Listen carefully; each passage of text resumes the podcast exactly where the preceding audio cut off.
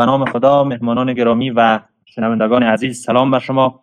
به Twitter Space روزنامه هشت صبح خوش آمدید. در برنامه امشب و بازخوانی تفکر ملی در افغانستان به صورت عام و اندیشه سیاسی طاهر بدخشی به صورت خاص می‌پردازیم.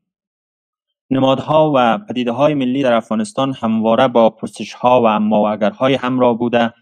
به جای اینکه این نمادها به عنوان ارزشهای مشترک ملی مورد احترام تمام باشندگان افغانستان و حبل المتین اتحاد و اتفاق مردم و آینه تمام نمای ملت باشند گاه محل نزاع و کشمکش بوده به عنوان مثال از سرود ملی میشه نام برد.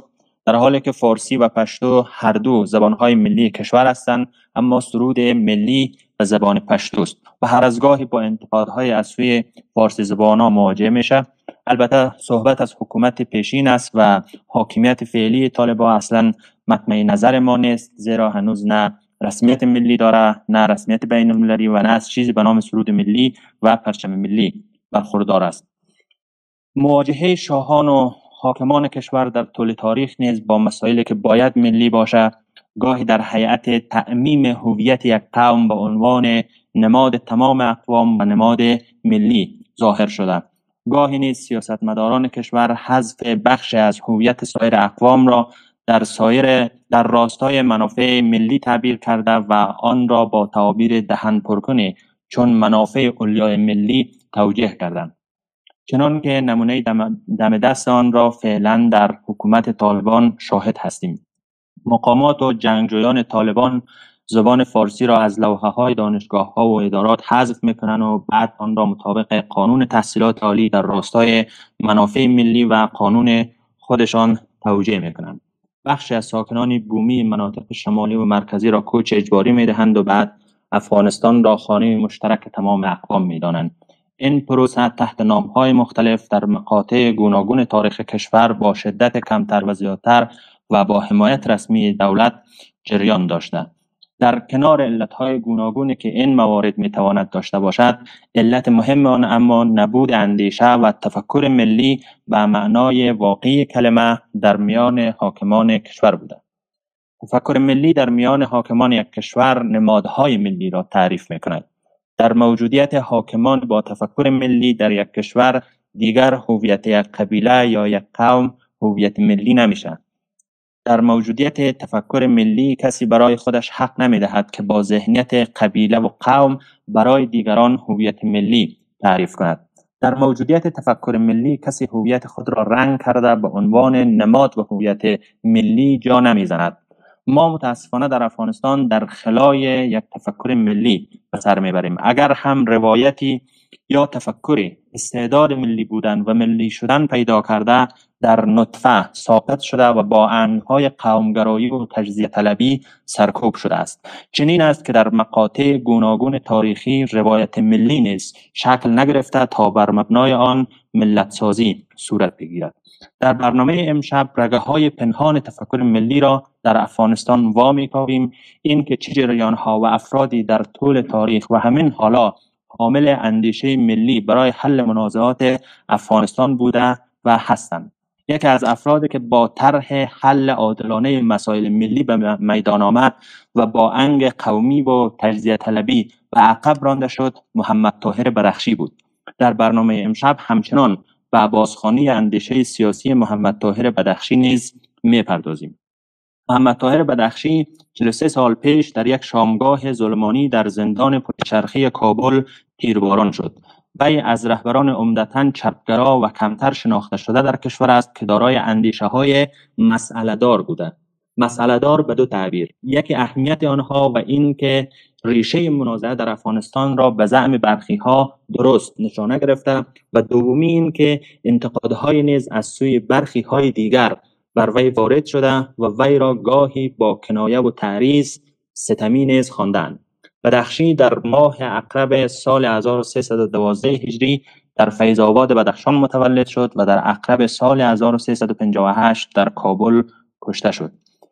بدخشی وقتی از بدخشان به کابل آمد وارد لیسه حبیبیه شد پس از فراغت از مکتب وارد دانشگاه کابل شد در دانشگاه با مبارزانی آشنا شد که مخالف نظام شاهی بودند و این گونه پای بدخشی به میدان مبارزات سیاسی باز شد و در سال 1343 در تأسیس حزب دموکراتیک خلق افغانستان نقش اصلی ایفا کرد. طرفداران بدخشی می‌گویند که وی مخالف وابستگی افغانستان به شوروی و در پی بومیسازی اندیشه های مارکسیستی در افغانستان بود. اما هم حزبان وی در این زمینه با وی موافق نبودند. به همین علت بود که بدخشی راهش را از جریان چپ جدا کرد و تشکیلات تازه تحت نام محفل انتظار را اساس گذاشت. اثری که بتوان با آن با ابعاد گوناگون اندیشه سیاسی بدخشی آشنا شد در دست نیست یا حداقل من به آن دسترسی نداشتم اما یکی از مباحث مهم در تفکر سیاسی وی ستم ملی است. همرزمان بدخشی می‌گویند که وی ریشه منازعات افغانستان را در ظلمی می‌دید که حکام افغانستان علیه اقوام غیر پشتون روا می داشتند بنابراین بدخشی به این باور رسیده بود که آنچه در افغانستان جریان دارد ستم ملی است. در برنامه امشب در کنار بازخانی اندیشه های ملی در میان حاکمان روشنفکران افغانستان و بازخانی اندیشه سیاسی محمد طاهر بدخشی به صورت خاص می‌پردازیم. از مهمانان از مهمانان برنامه درباره چیستی ضرورت و دلایل عدم شکلگیری تفکر ملی در افغانستان خواهیم پرسید. همچنان به صورت مشخص به اندیشه سیاسی بدخشی خواهیم پرداخت و از مهمانان برنامه خواهیم پرسید که تشخیص بدخشی از ریشه منازعات افغانستان چقدر مطابق با واقعیت های دیروز و امروز افغانستان است. همچنان به این بحث نیز خواهیم پرداخت که راه حل و نسخه بدخشی برای بیمار به نام افغانستان چی بوده؟ نقشه راه بدخشی برای برای آینده افغانستان چی بوده است؟ این سوالات و سوالات دیگر در جریان برنامه از مهمانا خواهیم پرسید. مهمانای گرامی دیگه شما را به تویتر اسپیس هشت صبح خوش آمدید میگیم. آقای پدرام بحث با شما آغاز می‌کنیم. شما به عنوان کسی که در چند سال در سیاست اخیر افغانستان حضور داشتید. تا چه اندازه خلای تفکر ملی در میان حاکمان و سیاستمداران افغانستان احساس میشه و شما احساس کردید؟ این سوال لطفا مختصر پاسخ بدین. بعد به صورت مشخص میریم سراغ, سراغ سوالاتی که مربوط به اندیشه سیاسی آقای بدخشی میشه. بفرمایید پدرام درود بر شما و همه عزیزان و سرورانی که حضور دارن در این بحث این بحث پیگیری می‌کنن و همینطور عزیزان در هشت صبح که دارن زحمت می‌کشن برای این بحث. خیلی به اختصار از بکنم که ببینید یک کوتاه کوتاه گپ می‌زنم تا فرصت برای عزیزان باشه. ما به یک انقطاع تاریخی مواجه شدیم. من برای این مطرح می‌کنم که می‌خوام بگم که باید نگاه ما به این بحثی که حالا داریم و به این مقطعی از تاریخ ما زندگی می‌کنیم باید پدیدارشناسانه باشه. یعنی یک نوع مواجهه با تفکر ملی یا این وضعیتی که ما داریم باش رو برو هستیم از این بابت. یعنی اپوخه بکنیم کوتاه بکنیم و دنبال علتهای بعیدی تاریخی نریم. مثلا 100 سال پیش بود 5000 سال پیش چی بود این در شما ما کار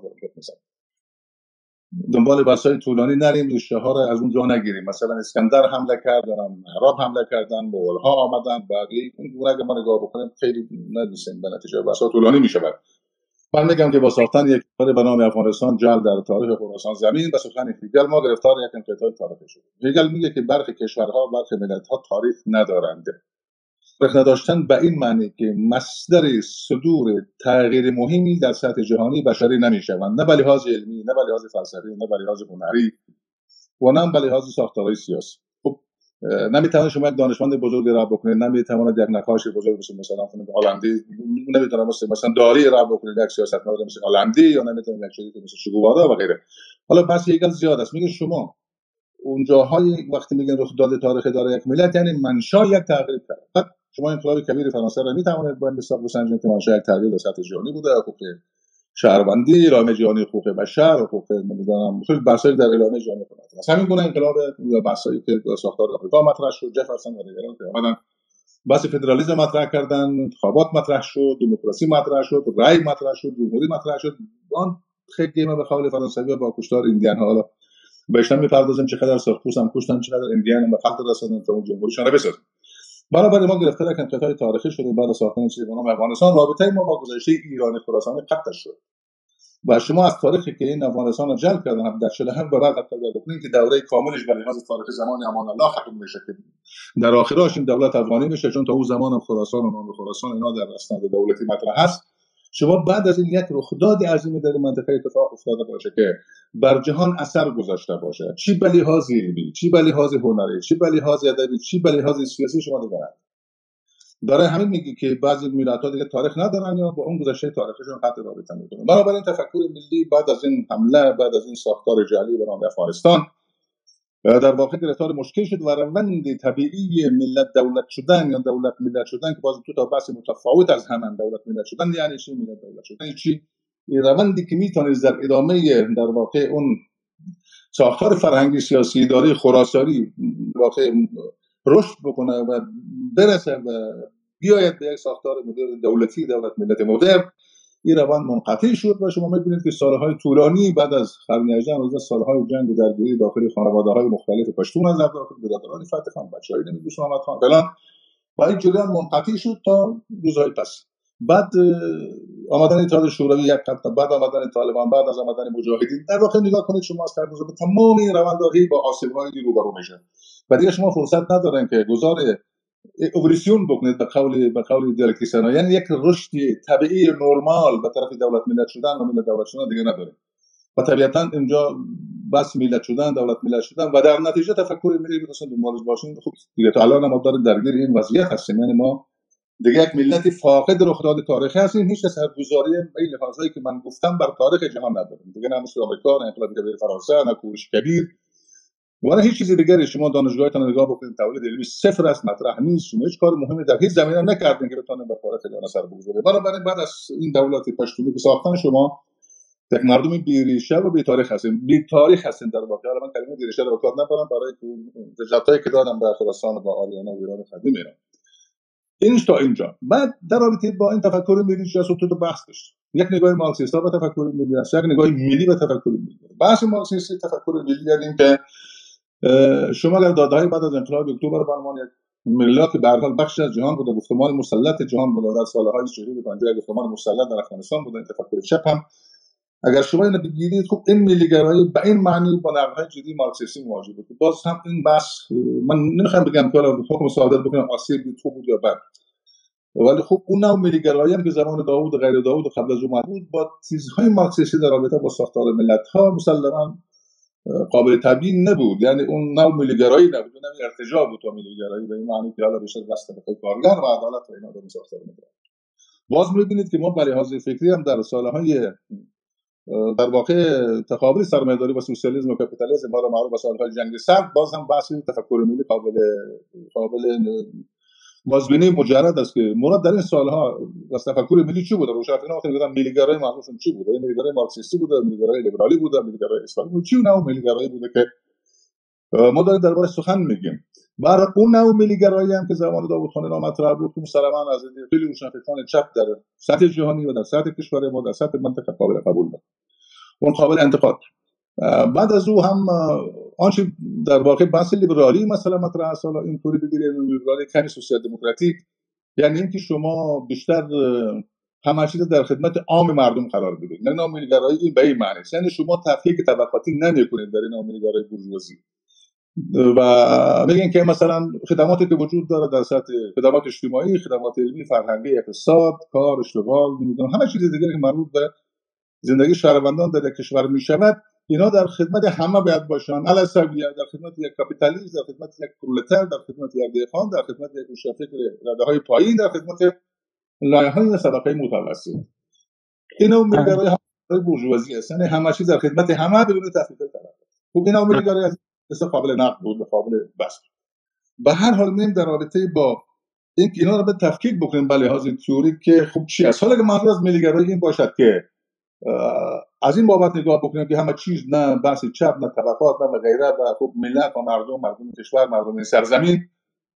صرف نظر از گرایشات طبقاتی گرایشات ایدئولوژیک. حالا این بحث دیگه بهش خواهیم پرداخت و برای می‌خواستم بگم که اینجا بحث رو تمام می‌کنم تا فرصت باشه برای سوالات در رابطه با من سه تا مسئله مطرح کردم. ملیگرایی از مارکسیستا ملیگرایی از بورژوازی نبودن تاریخ یعنی یک توبه که بعد از ساختن افغانستان مجل شدن افغانستان به سخن هیگل ایجاد شد. و روند در واقع آشفته شدن پروسه دولت ملت شد تشکر پدرام صاحب. باز به صورت مشخص برمیگردیم به شما ای که اندیشه سیاسی آقای بدخشی تا چه اندازه نزدیک بوده به تفکر ملی و تعریفات را که شما از تعریف ملی از تعریف تفکر ملی و اندیشه ملی در اینجا مطرح کردید. آقای صدر به نظر شما ضرورت تفکر ملی در شکلگیری روایت ملی و شکلدهی نمادهای ملی چگونه است؟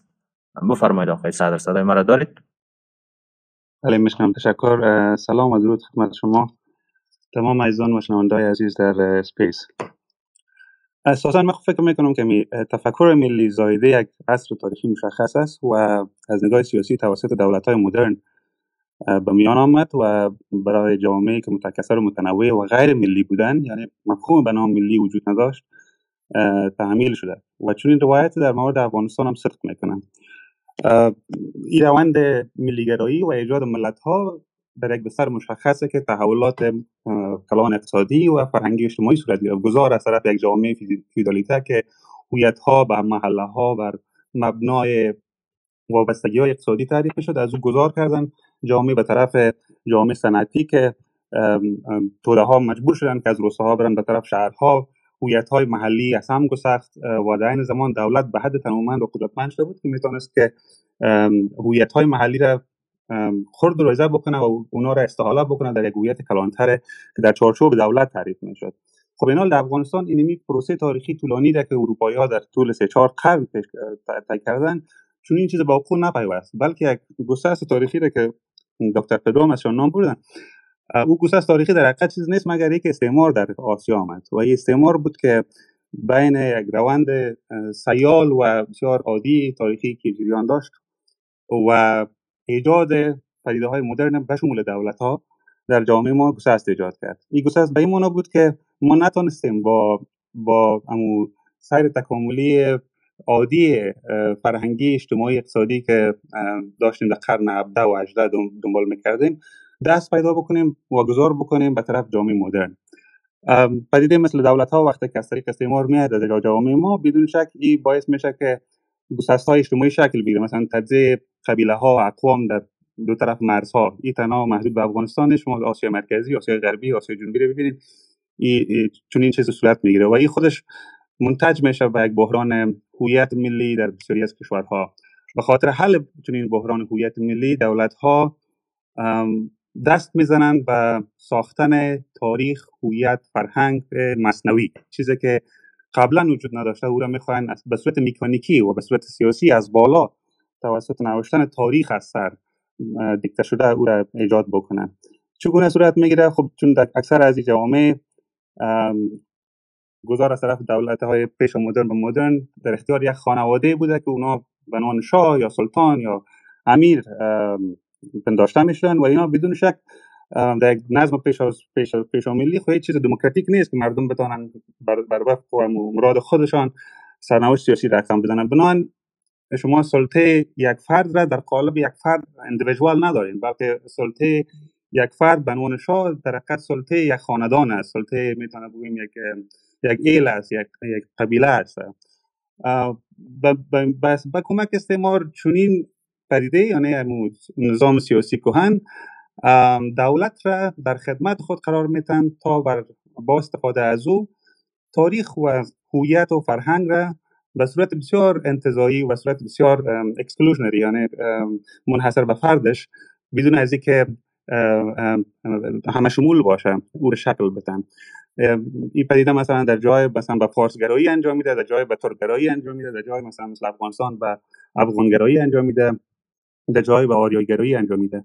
این بسیار طبیعی است. یعنی افغانستان مجزا از این روند تکاملی که در, در نتیجه استعمار به میان آمد صورت نگرفت. بنان من آنچه که در اول مطرح کردم چیز به نام ملی وجود نداره. آن ملی که مطرح می‌کنیم در حقیقت زایده روند استعمار است که به کمک ایده های لبرال بدون شک شکل می‌گیره. مثلا دولت ملی یک دولت است که توسط فلسفه لبرال طرح میشه و ویژگیهایش المانهایش عناصرش چگونگی تطبیق از او بسیار زیاد اوریان است. این حال مهم است که بدانیم که چون این گذار استعماری تنها منحصر و محدود به آخر قرن 19 یا شروع قرن 20 در پیوند به افغانستان باقی نمانده. حداقل تجربه 20 سال گذشته را هم می‌تونیم در این چارچوب روند استعماری لیبرال ارزیابی بکنیم. مثلا جدل که بین طرفداران حکومت غیر متمرکز نظام غیر متمرکز و متمرکز. داره خب بدون شک می‌تونه ریشه لیبرالی داشته باشه به خاطر که دولت سازی مدرن تمام عناصرش که توسط سازمان های بین المللی مثل ملل متحد تطبیق میشه ای برگزیده شده از تئوری لیبرال است. یک روند مشخص را یک آغاز مشخص داره فرجام مشخص داره نهادهای مشخص را میشن تقویت بکنن تاکید بیشتر به دولت ها بالای نهادسازی و هویت ملی است. مثلا کس مثل بایدن بیاد داره که گفت که افغانستان هیچگاه ملت واحد نبوده. به خاطر از که در پس در پس سر یک ایده لیبرال نیست که باید همه مردم باید واحد باشند. با یک هویت واحد با ایده واحد. تکسر و تنوع را بر نمیتابه چنین چیزه. خب و بحران در 20 سال گذشته چی بود این بود که ما نتانستیم خودگردانی محلی را خودگردانی محلی به این است که ما سازوکارهای بومی اجتماعی و قبیله‌ای داریم که مردمان بدون مداخله دولت امور روزمره و اجتماعی سیاسی خود را میگرد اداره می‌کنن. من با یک یکی از اشاره های دکتر پدرو موافق نیستم که تاریخ را ما باید بر, اساس دید هیگلی تقسیم بکنیم به مرحله که یک سری از مردم ها توانایی تولید فرهنگی را دارن و یک سری از مردم ها توانایی تولید فرهنگی را ندارن. این خودش در حقیقت یک, دید استعماری است شما کسایی را که تاریخ نوشته شدن ندارن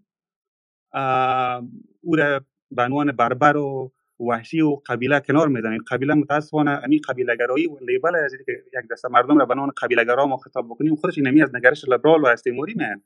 مگر چی چیز در مورد فرهنگ قبیله مذموم است؟ خب بدون شک بسیاری از پدیده هایی است که نابرابری را باز تولید می‌کنه اون منحصر به ساختار قبیله نیست حتی ساختارهای مدرن هم. چون این نابرابری های را باز تولید می‌کنه بنابراین تایپ کردن قبیله به عنوان یک تاریخ نانوشته و مثلا مردمان که ظرفیت تولید هنر و فرهنگ و ایجاد نظم سیاسی را نداره. به نظر من بسیار می‌تواند خودش تقلیل گرایانه باشه. و کمک بکنه به دید لیبرال و استعماری. به خاطر دید لیبرال و استعماری این 20 سال گذشته کوشش کرد که نهادها را از بالا بر ما تحمیل بدون از اینکه نهادهای بومی و اجتماعی سیاسی که ظرفیت خودگردانی را بر مردم می‌دادن از اونها استفاده بکنن. یعنی شما نمی‌تونید که از قبیله خب به عنوان یک فکت اجتماعی است به عنوان یک واقعیت اجتماعی است. آنچه که ما به عنوان خب در جامعه ما تخاصم که بین شهر و روستا است در حقیقت ما می‌خوایم کسایی که روستانشین هستن پیرو ایده های مدرن آنچه که ما تعریف می‌کنیم مدرن نیستن اونها را به عنوان قبیله‌گرا خطاب بکنیم. بدون شک من نمی‌خوام اینجا مشروعیت بتون به تمام اعمال که ضد حقوق بشری هستند قبیله می‌تونه مسائل ضد حقوق بشری داشته باشه حتی می‌تونه دولت های مدرن هم داشته باشه. بنان یعنی این روند مورد کوشش کرده جوامع سنتی را که او ساختار شورایی است یا قبایل است او را بشکند و, و در نتیجهش ملت ایجاد بکنه این یک قیمت بسیار کلان داشته. مثلا کشتارهایی که عبدالرحمن خان کرد هدف عبدالرحمن خان خیلی ساده بود قبایل را باید از بین ببریم. این قبایل قبایل هزاره بود یا قبضای بود یا یا هر چیز دیگه بود. خب تاجیکا قبیله نداشتن اما قبیله از آن جهت بر دولت خطرساز بود به خاطر که قبیله خودش یک سازوکار سیاسی اجتماعی داشت. قبیله خودش نی داشته بنابراین دولت به یک نهاد رسمی قبیله را یک تهدید بر خود پنداشت. بدون شک خوبی ستم عبدالرحمن خان ابعاد دیگه داره اما از زاویه مدرن که شما ببینید بنا به این نتیجه می‌رسیم که کشتارهای کلانه که به نام دولت ملی و ایجاد یک ملت واحد صورت گرفت علیه آن چیزی که ما غیر مدرن و قبیله میپنداریم او منتج بر نقض گسترده بشر جرایم جنگی و نسل کشی شده. این کار عبدالرحمن خان هم کرد. این کار ممکن مثلا در 20 سال گذشته ما هم کرده باشیم. یعنی یعنی تجربه مشترک منظور ما میگم. بنان من با چند نکته اگه خلاصه بگویم. یکی یکی پدیده به نام ملت یک برساخته سیاسی اجتماعی است که در نتیجه یک روند سیاسی مشخص توسط دولت ها ایجاد میشه. یعنی ملت ها دولت ها وجود ندارن. هر آن هر آن گروهی که به نام ملت ما می‌شناسیم او زایده ملت است دولت هستند. این ملت ها یا در حقیقت توسط قرارداد اجتماعی به صورت سیویک ایجاد شدن مثلا امریکا این ملت هستن. یعنی اقوام مختلف آمریکایی ایتالیا تبار دارین افریقای تبار دارین آسیایی دارین. اینا در نتیجه قرارداد اجتماعی دولت را ایجاد کردن. اما در بسیاری جوامع دیگر که تاریخ کهنتر دارن مثلا آسیا گذار به طرف ملت شدن برکت وام گرفتن از تاریخ یک گروه مشخص قبیله یا قومی است. بنان پدیده به نام ملت طبیعی نیست سیاسی است. دومی که فقط در جواب دکتر پدرام که من باورمند به دستبندی تاریخ بین مدرن و غیر مدرن و با کشیدن تاریخ یک سنت قبیله میگم مشخصا افغانستان شما مثلا جنایت که استعمار در افریقا کرد به نام از بین بردن قبایل و ترانسفورمیشن مدرن در نظر داشته باشین. بنابراین این نگرش تاریخی هم می‌تونن مشکل ساز باشه تشکر. تشکر از شما. آقای ناجی شما در قسمت از صحبت های آقای پدرام نبودید و صحبت های قسمت اول صحبت های آقای صدر هم همچنان فکر کنم شما از لیست دادید. فعلا صدای مرا میشنوید؟ بله میشنوم مهران. آقای صدر با چیزی به نام یا با پدیده به نام تفکر ملی موافق نیست و میگن جایگزینش باید یک چیزی به نام یک پدیده به نام خردگردان های محلی را ما در افغانستان داشته باشیم. نظر شما در این مورد چیست و اینکه شما درباره تفکر ملی و شکلگیری تفکر ملی در افغانستان چی فکر می‌کنید؟ بفرمایید. با سلام به همه مهمانان برنامه و کسانی که در این اتاق هستند و با عرض معذرت از اینکه من خوب مدیریت نتانستم در موبایل موتر هستم کوشش می‌کنم انشالله کوتاه گپ بزنم و خدا کنه اینترنت در این فاصله قطع نشوه و خب ما بارها این مسئله رو تکرار کردیم که در افغانستان یک چیزی که خیلی زیاد سرش کوشش میشه در تمام سطوح که نشان داده شوه و حتی به چشم مردم زده میشه خود همین کلمه ملی هست حتی در موارد بسیار بیجا. مثلا تمام کشورهای جهان ارتش دارن پلیس دارن بانک دارن ولی هیچ کدام از اینا پسوند ملی ندارد. اما در افغانستان همیشه می‌گفتن که اردوی ملی پلیس ملی بانک ملی حتی سرویس و بس شهری هم پسوند ملی داشت نامش ملی بس بود. سرود ملی پول ملی زبان ملی. تاکید بر این همه پسوند دادن ملی در همه سطوح و پشت همه چیز دلیلش چی است؟ دلیلش است که این همه اصرار برای اکمان چیزی که وجود ندارد در واقعیت که همون ملی است به خاطر از اوست. با یاد کرد از زندیات طاهر بدخشی و درز بکنم که یک چیزی که به صورت نانوشته در افغانستان باز وجود داشته او همون ستم ملی است بدخشی او را میگه. تنها چیزی که ملی بوده به نظر من همین ستم ملی بوده. در مورد شکلگیری ملت ها همه کسانی که اینجا حاضر هستند بیشتر از مشاهد بفهمند فهم اندک ما همین قدر است که تجارب ملت ها مختلف بوده.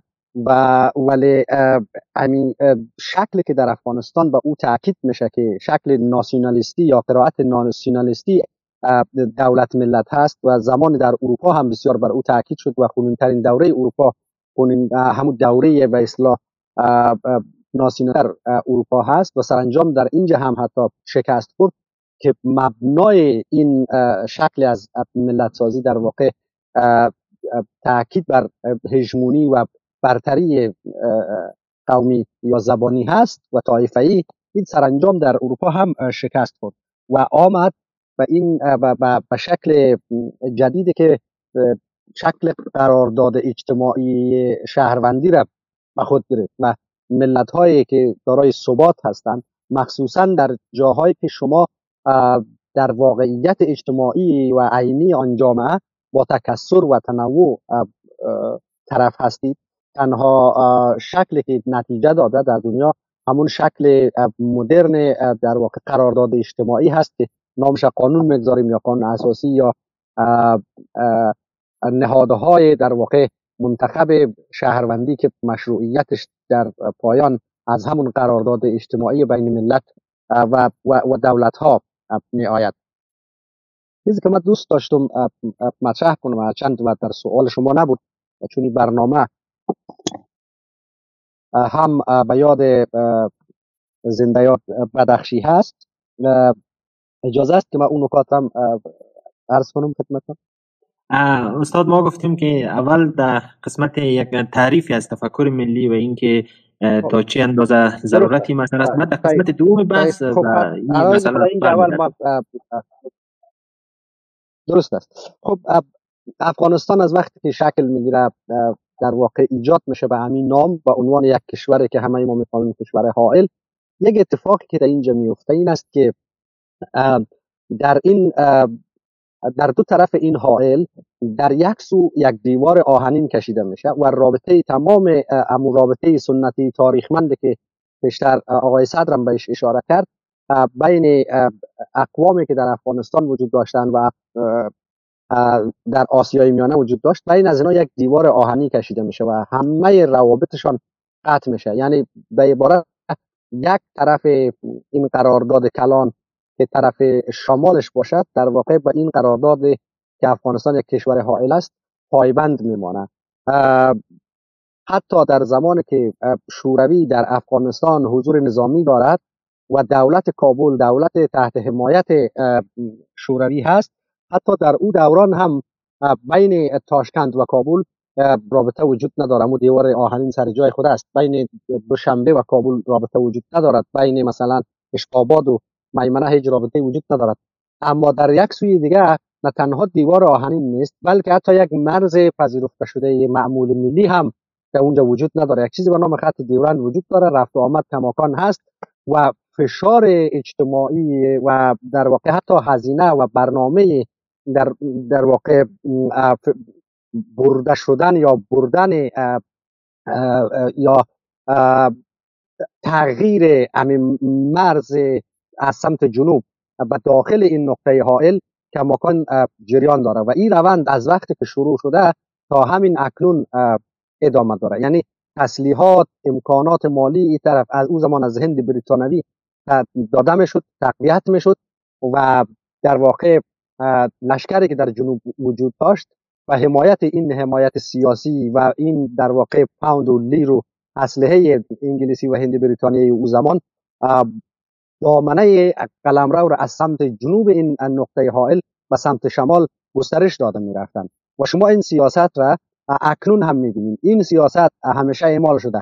گاهی در شکل فقط فشار و زور مثل دوران عبدالرحمن و گاهی حتی در شکل قانونی شده آن بعد از دوران امان الله خان که قانون در واقع نظام نامه ناقلین تصویب میشه. این همون همون سیاست در واقع تسری دادن فرهنگ قلمرو اقتدار سیاسی جنوب و شمال هست که اکنون هم از امو زمان شروع شده و اکنون هم شما می‌بینید که تا مرزهای حاج بهاودین رسیده و این طرفش هم در, در, در تمام نقاط شمال جایی که زمین های حاصل خیز است جاهایی که زمین های نزدیک به آب است. همه اینها تسخیر شده ترکیب جمعیتی در هر مرحله نفع سمت جنوب تغییر داده شده کوچ های اجباری که داده. هیچ کدام اینها در هیچ زمانی در یک دوران نظام دموکراتیک با حمایت چپ در زمان مثلا یک نظام جمهوری با حمایت غرب در زمان امارت طالبانی در زمان جنگ در هیچ زمانی فراموش نشده. یعنی همیشه قلمروی که یک زمان قرار بود مثلا در دیورند استاد باشد اکنون در مرز خواجه باهودون رسیده. در حال که طرف کماکان همون دیوار آهنی که در قرن 19 کشیده شده بود همچنان هست. یعنی بر علاوه جدال داخلی که ما داشتیم و قرائت ناسیونالیستی از ملت سازی عنصر بیرونی هم با این قرائت ناسیونالیستی در واقع همسو و همگام بوده و این سیاست عملی شده. شده رایی تا اکنون هم. تشکر آقای یعنی ناجی. در یک جمله اگر خلاصه کنم این است که افغانستان از بد به شکل گیری خود تا کنون با دو چیز مواجه بوده. یک ساختن یک افغانستان با زور و فشار بر اساس دید و قرائت هژمونی قومی و حمایت بیرونی و مقاومت جدی در برابر این.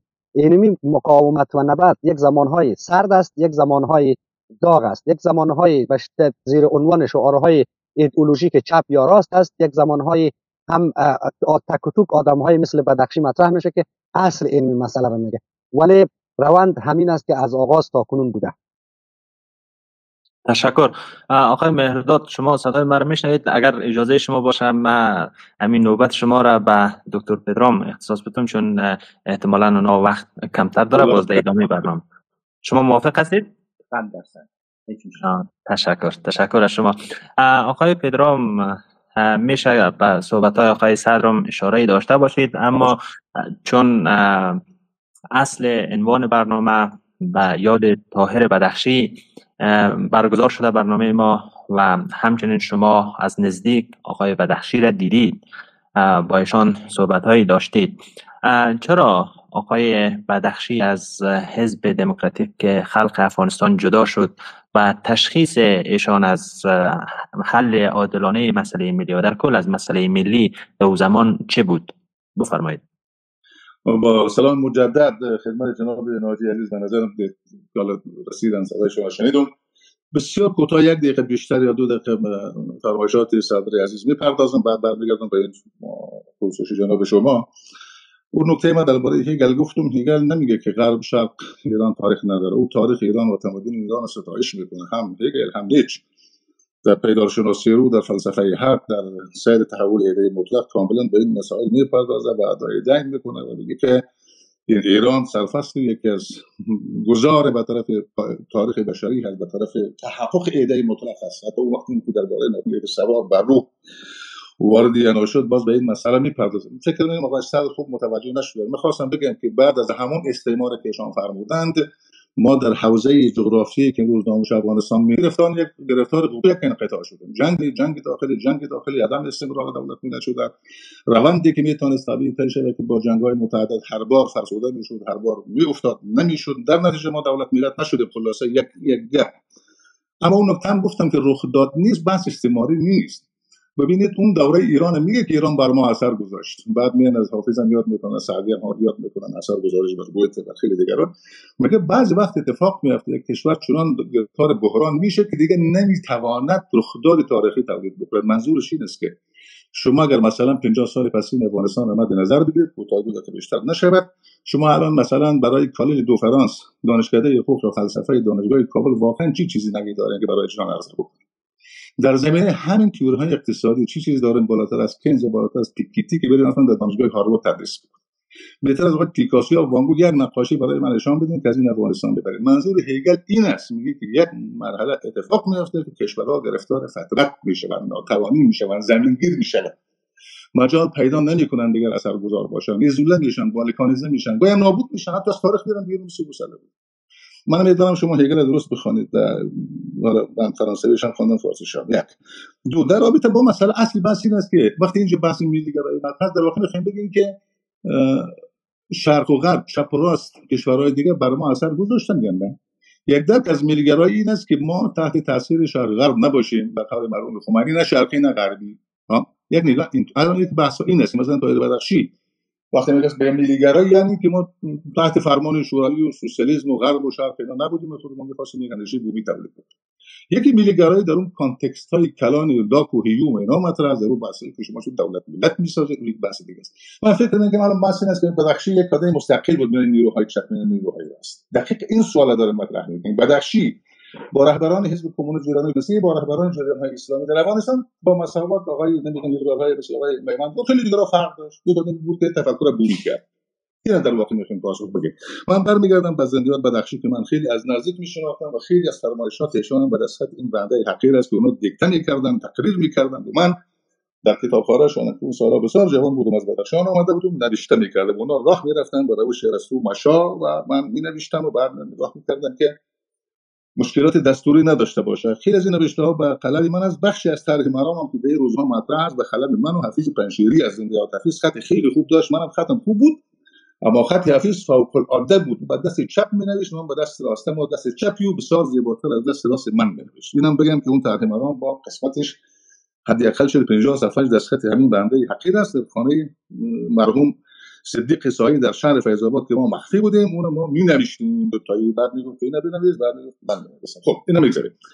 اما بدخشی که بود؟ من میگم که بله بدخشی چون از جریان دموکراسی از حزب دموکراتیک از اون جریان انشاب کرد و این جریان انتظار از یکی از دو تا مسئله داشت بدخشی بود. یکی های روشنش با فاشیسمی که در داخل حزب دموکراتیک برخلاف آنچه معمول بود که مارکسیستان نمی بایست به این جریان میپرداختن که اونا مارکسیست بودن روشن است می‌دونه. دیگه نمیشه حزب دموکراتیک خلق که ساختن یک حزب اسلامی بود یک حزب لیبرال مارکسیست لنینیست بود تا آخر روز هم لنین تجلیل می‌کردن تا سال 1950 بدخشی با این جریان مخالف بود نه برای اون جریان مارکسیستی شد. بدخشی با نبی حضوری در واقع موریانوار فاشیسم مسلط در این حزب حضور تفکر قومی برخلاف معمول و برخلاف اندیشه های سوسیالیستی انسانی که تبلور روشن این حضور خود حفظ الامین بود که بعدا از بدخشی انتخاب گرفت و بدخشی را اعدام کرده در واقع چای از قیر انداخت بدخشی که دلال اختلاف جدیش مسئله بود.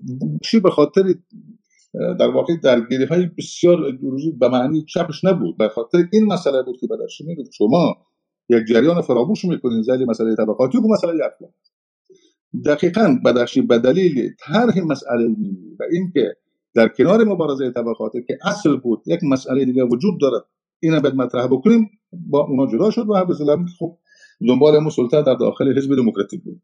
اون سالها دو تا مسئله مطرح. اون سالهای همیشه در شکل مسئله مطرح. مبارزه طبقاتی مبارزه. بود طبق سنت های چپ مارکسیستی بحث این بود اگر ما بتوانیم مسائل طبقاتی را حل بکنیم انقلاب سوسیالیستی بکنیم دیکتاتوری پرولتار مستقر بسازیم مسائل مثل مسائل اقوام مسائل زنان نمی‌دونم خیلی از این مسائل به و قدرت رسیدن طبقه کار و پیروزی سوسیالیسم اینا حل بشه. و می‌گفت نه چون چیزی نمی‌شود. شما تجربه شورای را دارین اتحاد شورای را مثال می‌داد که با وجود که کشور سوسیالیستی هست اما روسها ولی کاروسها مردم اولا تصمیم گیرنده اولا در کشورهای در حوزه آسیا و آسیای مرکزی در واقع مردمان در دوم هستن در اتحاد شورای در دوم هستن. ما که خب در ظاهر اونا اعضای حزبن در رهبری در پارلمان شورای هستن بگیم. بحث متفاوتی بدخشی در اون زمان این بود و این بحث با آموزهای سنتی مارکسیستی مسلح در افغانستان در اون سالها برمان گفتمان مسلح بیان چپ چنین چیزی معمول نبود. ما در انقلاب فرانسه در نقد کمونال های را مطرح کرد. جنگ طبقاتی و غیره و غیره و به پلیس ولی خب اون جا مطرح شد. در افغانستان این بحث بدخشی یک بحث جدید گفت نه تنها با حل طبقات مسئله مبارزه طبقاتی مسئله ملی حل. این در اون زمان به معنی ارتداد از مارکسیسم لینینیسم یعنی یک بدعت بود که شما بگین که بله علاوه بر مسئله طبقاتی مسئله ملی بدخشی مطرح کردیم در واقع یک تجدید نظر در مارکسیسم در یک سنت نگاه به مبارزه طبقاتی مارکسیستی. بود همون من روشن بشه و در در حال حال گرایشات مارکسیستی داشت. باید این کار کرد. برای اینکه آنچه از بدخشی بعدا باقی من برمان آزادگان برمان سازا برمان جریان هایی که بعد از بدخشی باقی من این جریان ها نام روشن سازمان فدایی زحمتکشان افغانستان. سازمان انقلابی زحمتکشان افغانستان. هر دو تا نام مارکسیستی است. یک لیبرال سازمان انقلابی زحمتکشان افغانستان نام نمی‌گذاره. یک لیبرال سازمان فدایی زحمتکشان افغانستان نام نمی‌گذاره. و اتفاقا هر دو ما متاثر از جنبش سیاکل جنبش های فدایان خلق و جنبش های چپی بود که به خصوص در حوزه ایران مسلط بودن و رابطه هم داشتن با تشکیلات ما در داخل. این, این بخی روشه علاوه بر این در این تشکیلات بیشتر رابطه ما در جنبش فلسطین با جبهه خلق برای آزادی و جبهه دموکراتیک بود. رهبری جورشقش و رهبری فاطمی کرد مارکسیست بود. ما با عرفات رابطه نداشتیم این جریان با عرفات رابطه نداشتیم. نمایندهشان به کابل آمد و ما با نماینده جبهه خلق ملاقات داشتیم نه با نماینده جبهه آزادی فلسطین اینا هر دو مارکسیست بودن. بدخشی گرایشات چپ مارکسیستی داشت؟ ولی لحاظ اقتصادی ولی لحاظ فکری یک تفاوت داشت که آدم توتالیتار به لحاظ فکری بینا نبود. من اگر سخن سروش به کار بگیرم از نظر سیاسی یک مقدار نگاهش بیشتر لیبرال بود. یعنی به معنی که زیاد سختگیر نبود که حتما شما کتاب مارکسیستی بخوانید لنینیستی بخوانید مثل در عذاب چپ افغانستان رواج بود یاد خود ما هست که اولین بار کسی که برای ما چی باید کرد دکتر علی شریعتی را داد طاهر بدر اولین کسی که خط سوم صاحب زمانه را برای من داد طاهر بدر او زمانی که طاهر بدخشی چی باید کرد؟ به خط سوم برای من داد. دادن کتاب های اینچنین به معنی دشمنی آشکار با مارکسیسم لنینیسم یعنی شما میان کتاب یک متفکر اسلامی مثل شریعتی را برای یک آدم می‌دید که او باید قاعدتا در جریان های چپ مارکسیستی باشه. این کار در هیچ جریان در افغانستان نمی‌کرد. اگر اخوانی بود همون کتاب خودش هم می‌داد. اگر چپ مارکسیسم بود همون کتاب های متعلق روشن مارکسیست لینیستی رو می‌داد. میدارم حق ملل می‌داد و مانیفست می‌داد و فلان می‌داد. اما بدخشی برعکس این دو تا کتاب به خود من داد. در اوج جوانی هم برای من داد که من مثلا احتمالا شاید یک مارکسیست خیلی خوب. کار دیگه که بدخشی کرد. نگاهش این بود که این اندیشه رو بومی بکنن اشکال نداره. این اندیشه چه لیبرال چه مارکسیستی تبدیل بشه به تفکری بومی و برخواسته یک تفکر داخلی و منطبق با وضعیت داخلی افغانستان دینی مذهبی و غیره بنابراین در نگاه بدخشی با مسائل اقتصادی یک نگاه چپ مارکسیستی عدالت طلبانه طبقاتی بود. اما نگاه سیاسیش بازم من می‌خوام از یک تعبیر سروش استفاده بکنم مسئله سیاسی و ساختار ایدئولوژیک بسیار نرمتر و منعطفتر نسبت به همه رهبران چپ افغانستان من بخوام بگم که بدخشی در اون خیلی از اون مدارج خشونتی که در خیلی از نیروهای چپ و راست اون زمان وجود داشت در بدخشی وجود داشت. آدم بسیار منطقی و متعادل بود بدخشی و فکر می‌کرد خیلی چیزایی که بتوانیم از طریق تفکر حل بکنیم دیگه نیازی وارد جنگ باشه. هرچند که پیروان جنگ‌های شریفی برای انداختن و خیلی ماجراهاست که من لازم نمی‌بینم اونا رو. اینجا کار دادم مطرح بکنم که نخستین نیروهای چریکی افغانستان پیروان مرحوم بدخشی برای انداخت. قبل از اینکه خیلی نیروها وارد جنگ بشن در سال 54 علیه نیروی داوطان وارد میدان و جنگ شدن. حفیظ پنجشیری فرمانده نظامی بود. وقتی که شورویان اومدن اولین نیروهایی که در بدخشان جنگ اعلام کردن هنوز مجاهدین شکل نگرفته بود هنوز اینا وارد میدان نشده بودن. باز پیروان همین خط بودن که در بارک در روساق جنگ کردن. مجاهدین یک سال بعد به وارد نبرد مسلح شد. که از هر دو طرف سرکوب شدن. هم نیروهای اسلامی را سرکوب کردن هم نیروهای شوروی هم نیروهای مارکسیست. برای اینکه یک جریان در این موضوع خودم یک جریان مستقل بودن. و بعد اونجا مطرح کردن سیاست هاشیمان کاسترو. سیاست هوشیمین کاسترو که بدخشی مطرح کرد دیگه بسیار تازه بود. می‌گفت که ما می توانیم با کشورهای سوسیالیستی با کشور خیلی کشورها در رابطه باشیم. ما نوکر نخواهیم بود. ما دنبال رو نخواهیم بود. سیاست عدم دنبال رو به همین معنی بود. سیاست هوشیمین کاسترو اولین بار به وسیله همین جریانی که بدخشی به 2060 مطرح شد. شما اگر رفرنس دیگری دارید می‌تونید به ما بدین. ولی من ندیدیم فقط در این جریان مطرح بود که ما همون روشهایی که کاسترو استفاده کرد هوشیمین استفاده کرد از دو تا قدرت شورایی و چین و هر قدرت دیگری استفاده میگیم به اینکه نوکر اینا باشه یا بیان که ما ستایشگر چین یا ستایشگری اتحاد شوروی باشه البته در میان پرانتز بگم که همون زمانی بعد در سازمان ما مطرح بود در اون تشکیلات مطرح بود که خب سیاست جنگ توده‌ای طولانی ماوزتون بیشتر مورد توجه و گاه گاه ما شوروی را به عنوان سوسیال امپریالیسم یاد می‌کرد یعنی تمایلات این جریان به طور کلی به چگوارا و به ماوزتون بود. به آن که دنبال رو باشن یا فرق داشتن با شورای جواب شورای جواب تو موضوع خیلی روشن بود خیلی هم طرفدار ماوزتون بودن. اما تمایلات این جریان به ماوزتون متعادل از تمایلات شورای جواب بنابراین در ادبیاتش هم شما می‌بینید که بارها وقتی که بدخشی من شخصا در حضورش بودم مثلا شعرهای سرور دهقان برای من می‌خوان یا مصنوی رو برای من می‌خوان یا خودش سعی می‌کرد که بیشتر ادبیات و تاریخ این منطقه رو تفسیر بکنه بعض بکنه بیدل توضیح می‌داد نمی‌دونم مصنوی توضیح می‌داد در زندانم کسایی باش بودن دیدن. یعنی آدمی بود با این تعادلات وقتی میگه که بدخشی می‌خواست بومی بکنه یا تفکر ملی از این حیث است از این بابت مطرح است. که نسبت به همه رهبران چپ در اون زمان کار متفاوت. معتقد به عدم دنبال معتقد به خود مردم در داخل با رعایت ادبیات و تصوف و عرفان این منطقه که چطور ما بتوانیم از اینها استفاده بکنیم برای اینکه متعادل بسازیم این تفکر با کل این جامعه و منطبق بشه با شرایط زیدی که مردم ما در افغانستان از این بابت من بسیار صمیمانه میگم بیان هر نوع سمپاتی خاصی به در شکلات برای من حق معلمی داره هیچ شکی هم نیست جایش برای من در صدر با همه رهبران من حالا با اخوانی کار ندارم. با همه رهبران چپ افغانستان متفاوت. آدمی طرفدار کشتار نبود آدمی طرفدار ترور نبود آدمی طرفدار قتل نبود طرفدار انتحار نبود.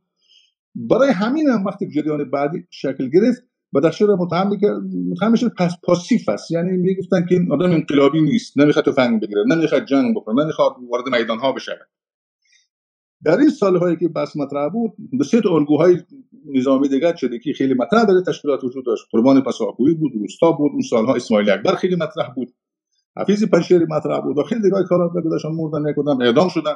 کدام حفیظ پنشیری و در رأس کل مرحوم بحردین باعث یک شیره که درجه یک مبلغ سیستونی بی‌نظیر بود این مطرح بود انقلابی نامدار ولی اینا همه در این مکتب پرورش یافتن بدخشی حالت تعادل داشت. نسبت به همه جراره در داخل تشکیلات می‌خواست شکل بگیره.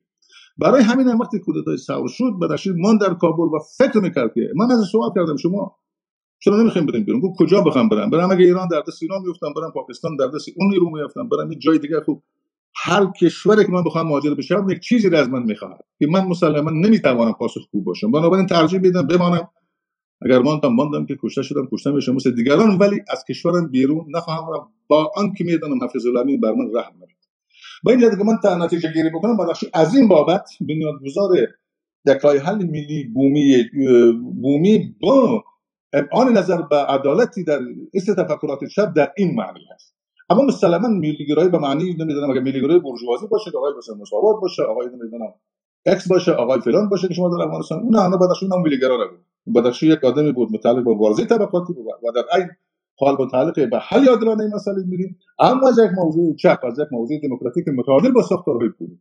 نه ملیگرایی برای من که فلانی سرمایه‌دار بیاد هر چی به شد اشکال نداره فخر باشه عدالتی باشه تفاوت طبقاتی باشه خوب اشکال هم نداره. خب میشه یک بورژوا میشه یک نو لیبرال یا میشه یک لیبرال. نه بدخشی چنین چیزی نه بدخشی یک یک شخصیت بسیار متعادل طرفدار عدالت اجتماعی و طبقاتی بود و مسئلهش هم مسئله مسئله ملی سر این بود که افغانستان کشور چند قومی است مسئله ملی بعد از طریق پرداختن مستقیم به مسئله ملی به میشه افغانستان چند قومی چند زبان چند فرهنگی است ساختارش تغییر بکنه. من یک بار با خود دوستانم در این جریان فکری بحث داشتم اشاره به به فدرالی داشته. اون جایی که من گفتم که خوب فهمیده نشده بود این بسیار پیگیری نشد بحث فدرالی کردن افغانستان. خب آقای مزاری مطرح کرد ماشاس دوستو مطرح کرد آقای نرگس مطرح کرد. خب در یک جای آدمای دوره خود من رو مطرح می‌کنن و بسیار جدی گرفتن نشده از طرف سازمان ولی لحاظ تئوریک می‌خوام بگم ولی نظری می‌خوام بگم. ولی طبیعتا بحثی که بدخشی برای این داشت که افغانستان باید مسئله ملیش حل بشه و خیلی مهمتر از مسئله طبقاتی است خب شما به استثنا به اینجا می‌رسید خب خب راه حل به ساختار فدرالی. البته من یک بار که اخیرا هارون بدخشی نوشته کرد من یک جای دیدم کجا نوشتم بعد فدرالی شد. اما خب این باید پیگیری می‌شد. بحثی که در داخل این جریان فدرالیستا هست و اینکه چقدر سهم داشته این است.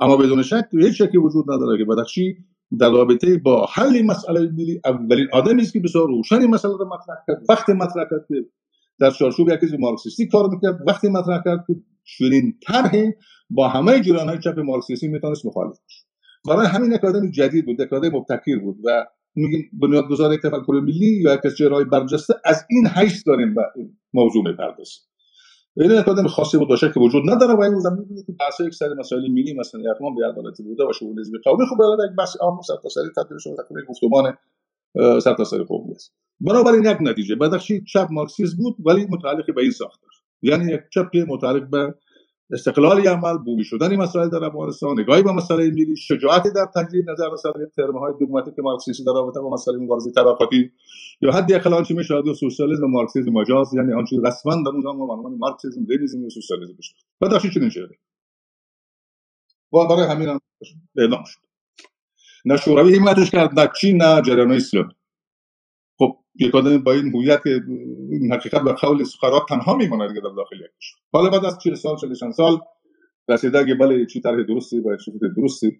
برحال یادش بخیر و او محلی ما بود از او آموختیم یاد گرفتیم و امروز هم ما در این چارچوب داریم. الان مبارزه می‌کنیم و امیدواریم ما برسیم به یک ساختار فدرال. و بحث فدرال او که دوست دیگری ما باید خلاص بکنم که اینکه ساختارها محلی باشه خود مختاری در حالات باشه و خودگردانه محلی با یک دولت ملی اختلافی نداره. من میشم باشه اونجا می‌تونم اونجا که صد اشاره کردن که من بس نمیشم از حضور هم اجازه می‌خوام. برای که من الان سفری دارم به یکی از ولایات و استانهایی که در اینجا هستن.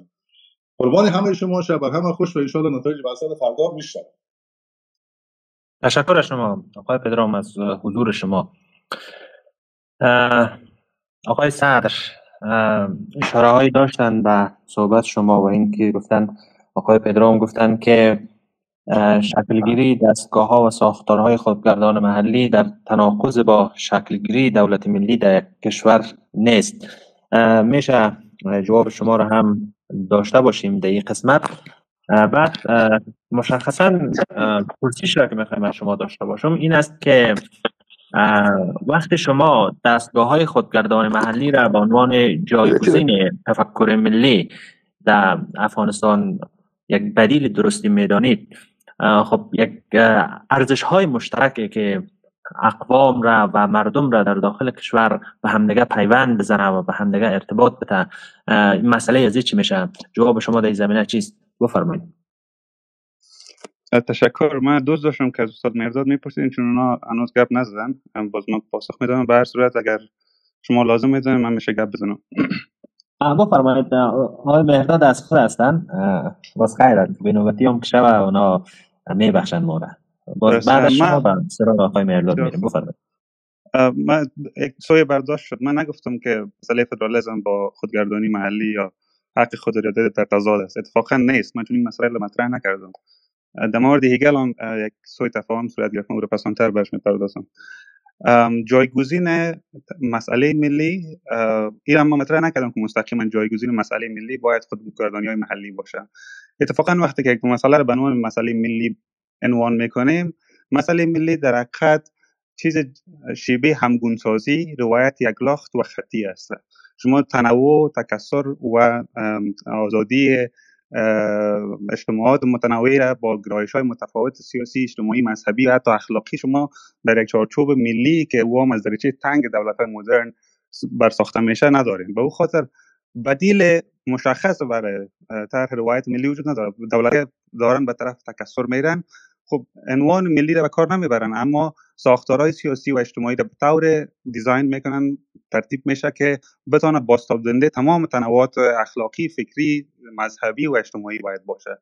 یکی از روش ها مثلا پولی سنتریزم میگن یک مفهوم فراختر نسبت به فدرالیسم است یعنی چند مرکزگرایی. شما نظام سیاسی را طور تنظیم می‌کنن که محلات و نهادهای اجتماعی و گروه های اجتماعی بتوانند در بعض مسائل خودمختاری خدا داشته باشه. این الزاما می‌تونه فدرال باشه یا غیر فدرال باشه. اما مسئله من این نیست که چون این چیز غیر فدرال من فدرال رد بکنم. یک در مورد فدرال هم در تنوعش به نهایت زیاد است. آن چیزی که در افغانستان ساده سازی شده فکر میشه که فدرال تنها حداقل در پرنسیپ به عنوان به رسمیت شناختن حق جدا شدن یا secession از یک ملت است. چون این چیز اشتباه مطلق هست فدرال می‌تانه که به گونه design و تنظیم شود که بسیاری از اختیارات را حتی در دولت های فدرال دولت مرکزی داشته باشد. دولت های محلی در در عرصه های از, قبل تعیین شده و مشخص مثلا عرضه آموزش. بسیاری موارد در عرصه خدمات در عرصه مسائل مثل آموزش صحت پلیس نظم اجتماعی و مکاتب می‌تونن که خودمختاری و صلاحیت خود داشته باشن. بعض بعض موارد در مسائل مثل جمعوری آیدات و چگونگی مصرفی آیدات در مسائل که مرتبط به هم موضوع مشخص باشه. بنابراین فدرالیسم وقتی در افغانستان مطرح می‌کنیم یکی خواهد اون ساده سازی باید بگذار بکنیم. دومی که افغانستان متاسفانه فدرالیسم در چارچوب گاهی اوقات مطرح میشه. خصوصا حال تشنج قومی بیشتر افزایش یافته. فکر میشه که ما با ایجاد یک نظام فدرال می‌تونیم گذار بکنیم به طرف یک نوع به رسمیت شناسی حقوق جمعی سیاسی اقوام متفاوت غیر پشتون. بدون شک کسایی که مخالف از هستن و عنوان می‌کنن. خب چون اقلیت هایی که در میان جوامع متفاوت وجود داره در افغانستان مثلا در شمال اقلیت های پشتون در جنوب اقلیت های فان تاجک یا غیر تاجک اینا مسئلهشان چطور خواهد شد؟ و این چیزی است که تنها از طریق ترتیب کردن و دیزاین کردن فدرالیسم به گونه بسیار یعنی یک بلوپرنت یا یک نمونه عمومی به تمام جوامع وجود نداره. افغانستان می‌تونه که یک مدل فدرالیسم با ویژگی های خاص اجتماعی خود داشته باشه وقتی که من از حق خودگردانی یاد کردم این خط خودگردانی به این است که جوامع پشتون در شمال هم می‌تونن که در بسیاری از مسائلشان خودشان خود مختار باشن و مثلا از مسئله هویت و زبان و تاریخ و بقیه مسائلی مثل عرصه خدمات از خودشان اختیار بکنن همین قسم تاجیک ها یا هزاره ها در جنوب هم می‌تونن در چارچوب فدرال با تمام اون اون مزیت ها و حقوق جمعی خود برسند. بنابراین من فکر می‌کنم که در مورد فدرالیسم کم بیشتر باید که متفاوت فکر بکنیم.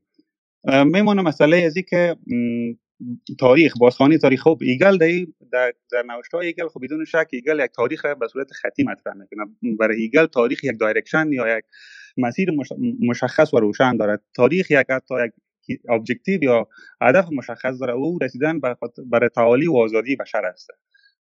برعکس بسیاری از مارکسیست ها هگل از, از, از جنبه روحی مثلا دید و یک پیوند ایجاد کرد بین رابطه بین یک تاریخ عینی از یک طرف و از طرف دیگه conscious یا آگاهی فردی. دیدگاه هیگل بسیاری کسایی که لیبرال هستند در جامعه معاصر ما مثلا فوکویاما وقتی مسئله پایان تاریخ را مطرح می‌کنه در حقیقت ارجاع میته به هیگل ما فقط خواستم که بگویم که وقتی که ما ارجاع میتیم به تاریخ خوانش هیگلی تاریخ در حقیقت ما دوباره سقوط می‌کنیم با نمو که دوگانه ای را ایجاد بکنیم بین آنچه که مدرن است و آنچه که غیر مدرن است. و آنچه که غیر مدرن است بدون شک و قبیله خواهد بود. و کسایی بود که تاریخ نوشتاری ندارن من بازم نگفتم که هیگل تاریخ ایران به انکار می‌کند. هیگل اعتماد می‌کنه که تاریخ ایران به اولین دولت در جامعه بشری است. مهم نیست که هیگل وقتی که تاریخ مدرن یاد می‌کنه او از کس مثلا اشغال اروپا توسط ناپلیون ستایش می‌کنه او و او میگه که این مسیر است که ناپلیون مسیر را میره که به تعالی بشر می انجامه و در نهایت civic آزادی آزادی مدنی از طریق دولت مدرن ایجاد میشه بنابراین دیدی گلی می انجامه به ساختارهای رسمی دولت و این در حقیقت انکار ساختارهای غیر رسمی است که در او می‌تونه که جوامع خودمختاری و خودگردانی خود را باستاب بتن. این فدرالیسم می‌تونه به رسمیت بشناسه. یعنی فدرالیسم ساختار نیست که از بالا تطبیق شود. این باید ما بپذیریم که نباید چهار نفر دوباره در فردای پس از طالب در یک اتاق بشینن تصمیم بگیرن که ساختار فدرال چگونه و از کجا باشه و او از کابل به صورت یک بلوپرنت یا یک مسوده با بالای بقیه جوامع تطبیق بکنن. فدرالیسم باید افغانستان از از از پایین به بالا بیاره و این که جوامع خودشان با ساختارهایی که دارن اونا بتونن که به رسمیت شناخته شوند. این کار بسیار ساده نیست. اتفاقا این کار فدرالیسم بسیار آسانتر هم می‌کنه به خاطر شما از ظرفیت های موجود استفاده می‌کنید تا اینکه سازمان های یا نهادهای کاملا جداگانه دیگر ایجاد بکنیم. مثلا یکی از نمونه‌ای که خب گرچه مثال رفته به فدرالیسم نداره اما از نگاه پرکتس دولت سازی در 20 سال گذشته شما مثلا در تمام قریه های افغانستان نهادهای اجتماعی بومی قریه شورای قریه هر آن چیزی که بود ما داشتیم. اما دولت کوشش کرد که در پهلوی این شورای قریه نهادهای الटरनेटیو و بدیل را ایجاد بکنه مثلا میثاق شهروندی یا نمی‌دونم بسیاری از نهادهایی که پس از میثاق شهروندی ایجاد کردن. تمام پروژه های علوم سیاسی که چندین پروژه ارسا کردن نشان میده که سطح رضایت مردم نسبت به نهادهایی که در سطح قریه توسط دولت ایجاد شده حتی اونمون نهادهایی که اختیارات را به مردم در سطح محل از نگاه توزیع منابع و برنامه توسعه داده بودن کمتر است نسبت به نهادهای بومی اجتماعی کسومری مثل شورای قریه. بنابراین فدرالیسم در تضاد با خودگردانی نیست. من من چرا آقای پدرام او عنوان کردن بر صورت. تشکر. تشکر از شما.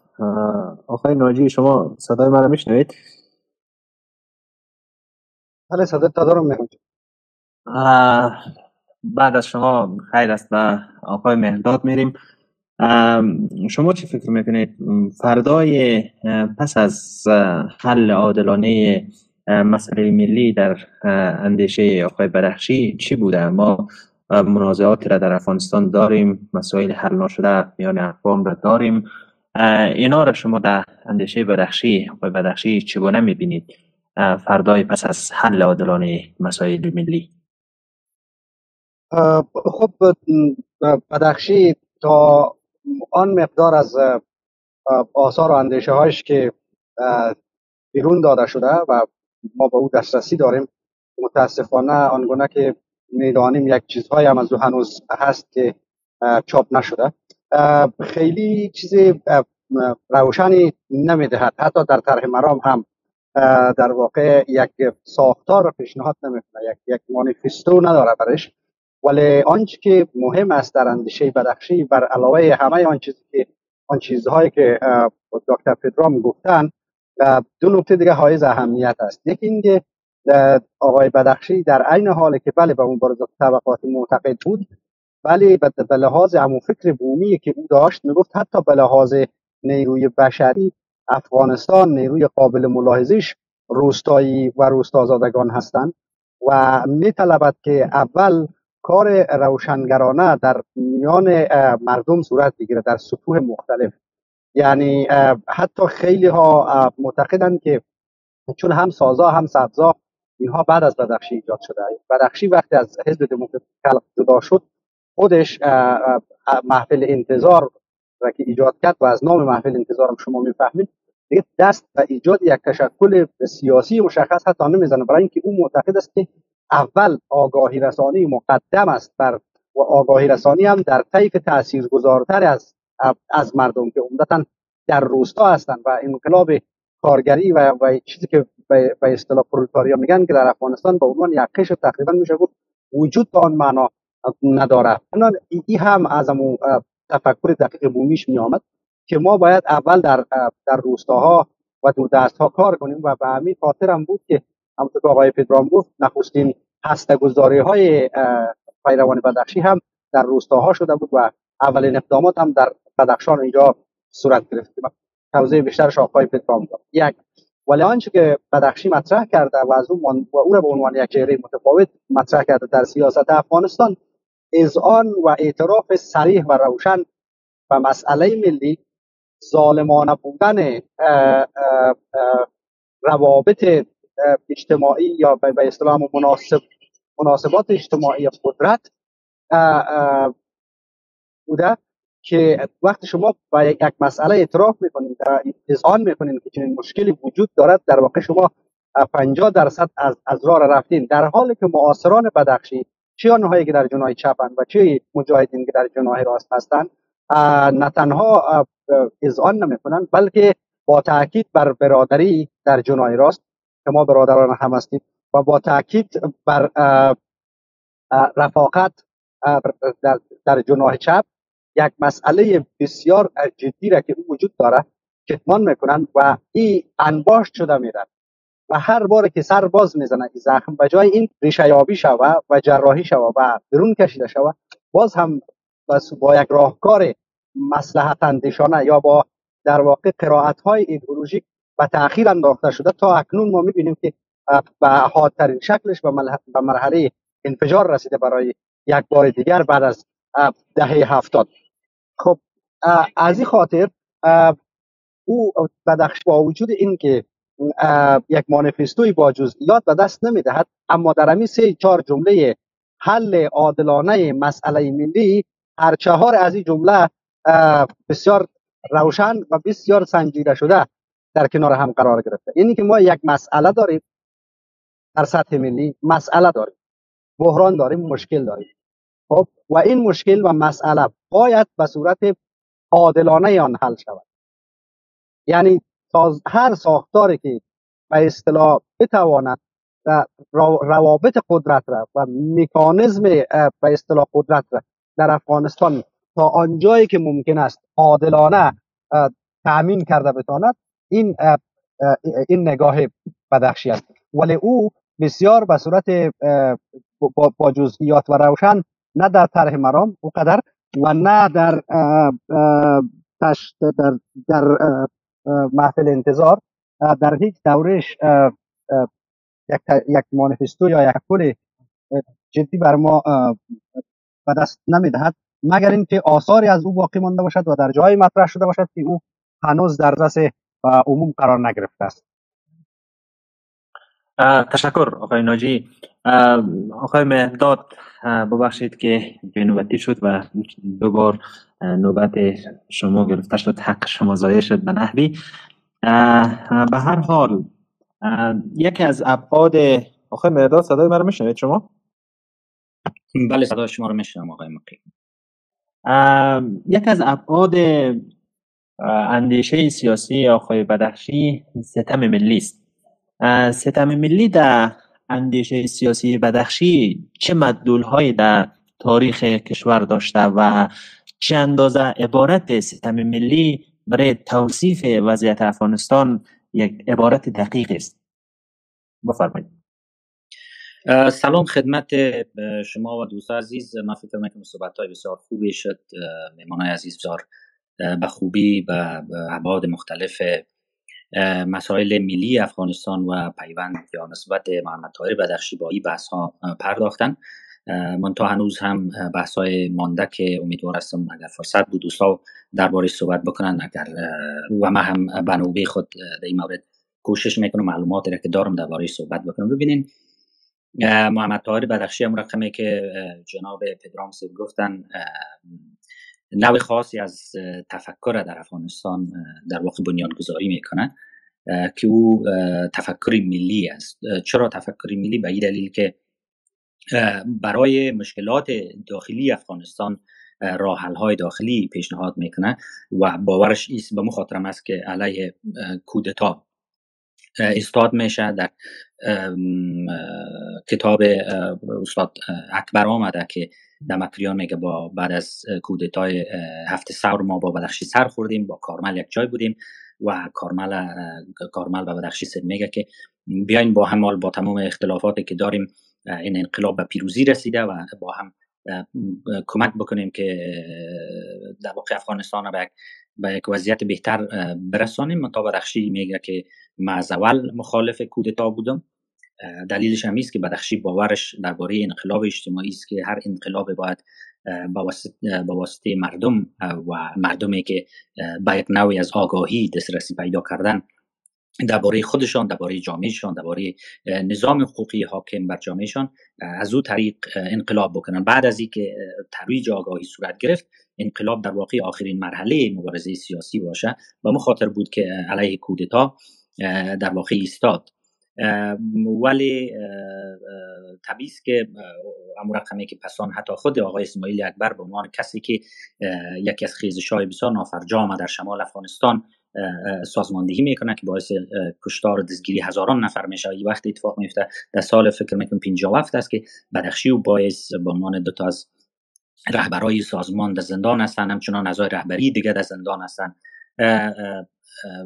و تمام اتفاقاتی که در درون سازمان بدخشی هم میفته و در جامعه ما میفته امو اهمیت سیاسی رو که بدخشی در زمان پیشنهاد می‌کرد او را مهر سه هم و دلزی که می‌گفت که وقتش نرسیده ما نباید پیش از وقت مردم عدم توپ برابر بکنیم. ولی خب بعضی از حتی دوستای خودش رفیقای خودش کمی عجله کردن و دست به خیزش های زدن که باعث مرگ هزاران نفر از در واقع همرزمان محمد طاهر بدخشی شد. مسئله دوم ایرا می‌خواستم اضافه بکنم. در مورد ستم ملی ببینید بحث بدخشی چیست؟ بحث بدخشی است که افغانستان بدخشی و همرزمایش فکر می‌کنن که یک جامعه است که شیوه تولید در این جامعه فیودالی است. یعنی که وسیله اصلی تولید اقتصاد در افغانستان تا جای زیاد زمین است. و به مو خاطرم است که در واقع بحث خود از پیوند مسئله زمین اصلاحات ارزی توزیع زمین در تاریخ معاصر افغانستان با مسئله ستم ملی پیوند می‌زنه یعنی میگه که ما نمی‌تونیم ستم ملی را از سیاست اصلاحات ارزی که در, در, در طول تاریخ برنامه مختلف با حزب دموکراتیک خلق صورت می‌گیره ما جدای از این در واقع ستم ملی را مطرح بکنیم. دلیلش است که میگه در شمال افغانستان زمین های مردم به کسای دیگه داده شده و در واقع فیودال های شمال افغانستان اقوام غیر بومی هستند یعنی کسایی هستند که زمین ها را به حمایت دولت در طول تاریخ گرفتن و در واقع اینجا نه تنها یک, یک،, یک نابرابری طبقاتی بر اساس مثلا فیودال و خان است در درون این مناسبات طبقاتی فیودال و دهقان یک نابرابری و ستم ملی هم در واقع وجود داره. به این مفهوم که مردم در اینجا امو امکانات اقتصادی که به صورت سنتی از, از مردم از محل از خودشان است از این محروم ساخته شدن.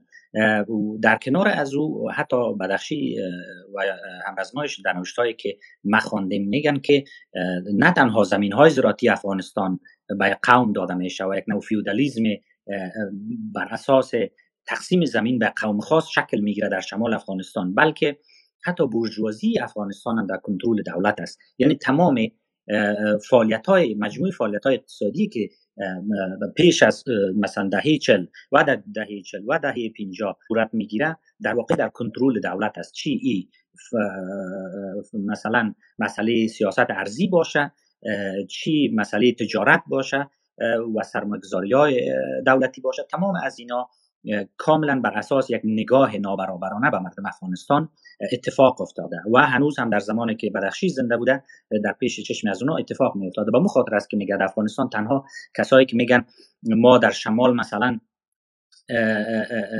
یا در مجموع افغانستان با ستم طبقاتی سر و کار داریم به حد کافی رسانه است برای توضیح مشکل افغانستان. بنان به مخاطر میگه که عرصه جدال انقلابی شمال افغانستان است. یعنی در شمال افغانستان باید اول زمین به کسی برسه که در زمین کار می‌کنه. این اصطلاحی است که در طرح مرام آمده. در طرح مرامی که در سال 52 جناب پدران من کردن که زمین از آن کسی است که بر روی از او کار می‌کنه. و اینا در مورد سیاست اصلاحات ارزی هم بسیار برنامه بسیار روش یعنی متن تولید کردن و مسائل بسیار روشنی دارن در, پیوند با این مسئله. در کنار مسئله اقتصادی و نابرابری اقتصادی که یک از های ستم میریز مسئله فرهنگی هم است مثلا میگن که در بود فرهنگی هم در افغانستان مردم دیگه در, در, در هیچ جایی سرزمین حق ابراز وجود ندارند یعنی شما در روایت تاریخی بیخی در طرح مرام یا اشاره شده آمده که مثلا شما وقتی به تاریخ افغانستان نگاه بکنین در تاریخ افغانستان شما نظرت می‌خوایم که در تاریخ افغانستان به طور مثال شما ببینید که روایتی که وجود دارن یک روایت کاملا قومی است. مثلا کل افغانستان میگن از زبدست چلف شروع شده و تاریخ پیش از او هیچ اعتنایی نمیشه و بعد از او مثلا در زمانی که بحث استقلال مطرح میشه و برای اولین بار ناسیونالیزم افغانی وارد حوزه سیاست افغانستان میشه. در این دوره وقتی نشانه های ملی تعریف میشه مردم دیگه کاملا غایب هستند و این اما بود ستم فرهنگی است و در بود سیاسی هم اون معلوم است که یک گروه اجتماعی در افغانستان قدرت ارث پدری خود می‌دانند و به سازوکارهای دموکراتیک به شایسته سالاری به عدالت برای توضیح قدرت هیچ اعتقاد و باوری ندارند در همین سه مورد بدخشی اینا را در نوشته های متعدد توضیح میده و ما نمی‌دانم جناب رامس چطوری متوجه نشدن که در متنهایی که وجود داره مسئله فدرالیزم کاملا واضح است. یعنی بدخشی فدرالیزم یعنی میگه که حکومت افغانستان باید یک جمهوری دموکراتیک انقلابی فدرال باشه. کاملا توضیح از اونها از نظام فدرال در نوشته هایی که مانده هم در طرح مرام که متن بینظیر سیاسی است که در سایت خراسان زمین از دوستایی که می‌خوان آشنایی بیشتر پیدا بکنن هم دفاعیه بدخشی فعلا چاپ شده و هم طرح مرام. در اینجا واضح میگن که پیشنهاد ما طرح فدرالی برای افغانستان است و دلیلش هم در اون زمان نیست که اینمی استبداد مطلق تنها از طریق یک نظام فدرال میشه که در افغانستان مهار کرد. و مخاطر اینا بیشتر تایر بدخشی درگیر این مسائل داخلی بود. مشکل در داخل می‌دانست. به مخاطر بر های بیرونی هم زیاد توجه نمی‌کرد. با مخاطرم با دوستای دیگه که از سازمان های چپ دیگه بودن در البته نزدیکی ها و همکاری های هم بود ولی منتها اصول پرنسیب های اصلیشان مثلا با دوستای شعله‌ای و اینا مخالفت های بود. تفاوت های نظری وجود داشت. البته در اواخر ما یک جای خواندم که همین طرح مرام بدخشی به مجید کلکانی هم میفرسته برای نظرخواهی. و در طرح مرام واضح آمده در سال 1352 نوشته شده که واضح آمده که ما طرفدار ایجاد یک جبهه میرستیم جبهه متحد ملیه که متشکل از تمام مردم افغانستان باشه و برای برقراری برای ترویج اینمی آگاهی که مردم افغانستان با هم برابر هستند مالکان برابر حقوقی سرزمین هستند و اینا سزاوار یک نظام سیاسی انسانی هستند و دموکراتیک هستند در تمام نوشته های بدخشی شما دموکراسی را می‌بینید.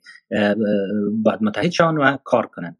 در مورد کوتاه در مورد سازمان بدخشی هم جناب آقای ناجی اشاره کردن. بدخشی تا جایی که من معلومات دارم چون من از لحاظ خانوادگی مربوط به سازمان هستم و شنیده ها و خواندگی های ایست که گویا در از سازمان جورج هبش در فلسطین بیا نامه به بدخشی می‌رسه. در اون زمان خب رد و بدل می‌کردن چریک های فدایی خلق با سازمان بدخشی رابطه داشتن. از ایران فکر می‌کنم کومولا احزاب چپ کردستان رابطه داشتن.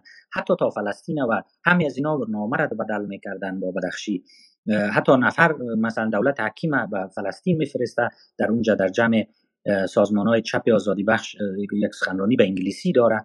و این روابط وجود داشته و گویا سازمان بدخشی نامش اولین بار در پاسخی که گویا می‌خواه بدخشی به یک از نامه های جورج هبش بنویسه مطرح میشه. در اونجا استاد رفیق خوستفرینگی گویا نام سازمان انقلابی زحمتکشان افغانستان رو پیشنهاد می‌کنه. خب میگه ما یک سازمان هستیم ولی یک نام مشخص نیاز است که ما از آدرس یک نام مشخص تر نامه را پاسخ بدیم گویا استاد رفیق خوستفرینگی نام سازمان میگه که خیماس آدرس سازمان انقلابی زحمتکشان و نام یا مورد تایید قرار می‌گیره که استاد رفیق خوستفرینگی الحمدلله فعلا حیات هستن و اونا هم این مسئله را تایید می‌کنن.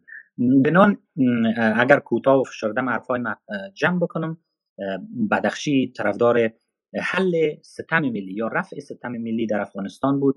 بدخشی طرفدار یک سیاست ملی مثل هوشیمین و کاسترو بود که اونا با وجود که چپ بودن انقلابی بودن جنگ و مبارزه کردن و سرزمین های خودم به دست آوردن. اشغالگرا هم بیرون کردن. هم در این زمان نه مسکو کعبهشان بود نه چین. یعنی مسکو کعبهشان نبود. مستقل بودن. بنان ای از سیاست عدم دنبال روی نظام فدرالی رفع ستم ملی اینا از امو بنمایه های اصلی تفکر بدخشی و همرزما و یاران از بود فعلا تشکری می‌کنم. با ذره ادامه انشاءالله که مد خدمت می تشکر مهداد گرامی. آقای صدر بخش اول برنامه هرچند نام آقای بدخشی در عنوان برنامه اول آمده اما باز قسمت اول برنامه ما بیشتر متمرکز شدیم به چیستی تفکر ملی. باز هم دمو ارتباط می‌خواستم از شما سوال را مطرح بکنم. ای که پیشتر در صحبت های آقای ناجی هم آمد این گپ که ما در افغانستان مسئله های حل نشده زیاد داریم. یعنی حالا نامی را آقای بدخشی مسئله ملی گذاشته. ما هم اگر این مسائل حل نشده بین اقوام و بین مردم افغانستان را مسائل ملی نام بگذاریم شما چرا حل را با توجه به صحبت های پیشتر مطرح کردید ارتباط به ساختارهای خودگردان محلی برای حل این منازعات که در بین مردم در افغانستان وجود داره شما چه راه را پیشنهاد می‌کنید؟ مطمئنا که این منازعات تنها با راه اندازی این ساختارهای خودگردان محلی حل نمی‌شد. به خاطر که باز هم در شکل دهی این ساختارهای محلی که شما ازش یاد کردین یک جمع تصمیم گیرنده باید در کابل یا در یک ولایتی تصمیم بگیره. بعد برن اینا در اقصا نقاط کشور این ساختارها را در محلات مختلف شکل بدن. بازم بعضی از مسائل حل نشده. که باقی بمانه حتما تحت شاه قرار میده این تصمیم گیری ها را در ارتباط به شکل دهی اون ساختارهای خودگردان محلی. شما چه رای را به صورت مشخص برای این حل منازعات پیشنهاد می‌کنید؟ البته میشه که در اشاره و نظرات یا اندیش های سیاسی آقای بدخشی هم داشته باشید. بفرمایید. بله شروع کنم. تشکر. اول شروع بکنم از این حرف آخرتان اشاره به دیدگاه از اونا. بدخشی خوب است که امی دو مفهوم ملت و مردم را از بدخشی باید یک بار ببینیم که چی چیزی بوده. بدخشی فکر فکر می‌کنم که در مورد از این من که مردم را به عنوان یک کتله انتظایی و خالی از یک بار فرنگی نمی‌دانست. به این معنا که مردم به مسابقه یک کل بود که از طبقات مختلف است از اقوام مختلف با تاریخ و فرهنگ و شوی زیست متفاوت شکل گرفته بودن. یعنی عامل تعیین کننده برای زندگی اجتماعی تنوع بود. یعنی تنوع را به عنوان فاکتور اساسی میپنداشت. به می حساب ناسیونالیسم همچنان از دید برخشی به معنای نادیده گرفتن وابستگی های کوچک اجتماعی منطقه‌ای یا ولایتی نبود. متاسفانه در نگرش لیبرالی ملت ها از طریق قرارداد به میان میه و این گذار به طرف قرارداد و به معنای رها کردن و گسیستن از اون متعلقات و وابستگی های اجتماعی است که ما هر کدام ما از روز که زاده میشیم داریم. ما وابسته به خانواده هستیم وابسته با یک روش مشخص زیستن هستیم وابسته حتی با یک دین مشخص ما یعنی از زاده میشیم. دین را اختیار نمی‌کنیم. و قسم منطقه ولایت فرهنگ را. بنابراین دید بدخشی تا حد مشخص است. ناسیونالیسم هم نباید نادیده بگیره وابستگی یا این تنوع را وجود داره. ملت شدن باید با قیمت از دست دادن این وابستگی های محلی نباید به پیش بره. در یک جای از نقل قول از دوست میگه که من زادگاه من زادگاه بدخشان است و او فرهنگ خود دوست داره میره خطاب به پسر خود میگه. میگه تو نیست فرهنگ و تاریخ قوم خیش فرا گرفته و فراموش نکن. به این وقتی که همزمان یک مسئله ملی را مطرح می‌کنه اهمیت فرهنگ بومی و محلی را میدانه مسئله سومی که بدخشی گذار می‌کنه از طرف از یک رابطه خونی به طرف یک نظم سیاسی که غیر خونی از او معطوف و تعریف شده بر مبنای قلمرو است. یعنی دولت مدرن بر مبنای قلمرو شکل می‌گیره و بدخشی را می‌دانست. برعکس آنچه که متاسفانه بحث زهراگینی که وجود داره بدخشی متهم به میشه در حالی که او می‌دانست که حاکمیت ملی بر نه, بر نه بر مبنای قوم بلکه بر مبنای اراضی باید استوار باشه.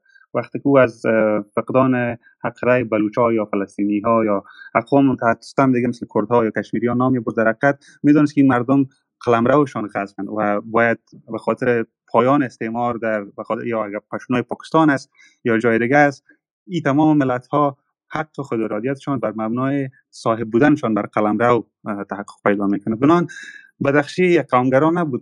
برعکس آن چیزی که اکنون پنداشته میشه. یا رجعت نمی‌کرد دوباره به ریشه های پرایموردیال یا از قبل تعیین شده نژادی. برعکس او در حقیقت تاکید داشت برای حق مدرن. یعنی می‌تونیم بگوییم که بدخشی بسیار پیشتر از زمانه خود حرف می‌زد. سوالایی که بدخشی او زمان مطرح می‌کرد اکنون جامعه غربی به او سر دچار هستند من هستم اکثریتتان یا بعضتان سخنهای نخست وزیر تازه ایتالیا را جورجیو ملونی را شنیدین در کنونشن حزبش وقتی به قدرت رسید.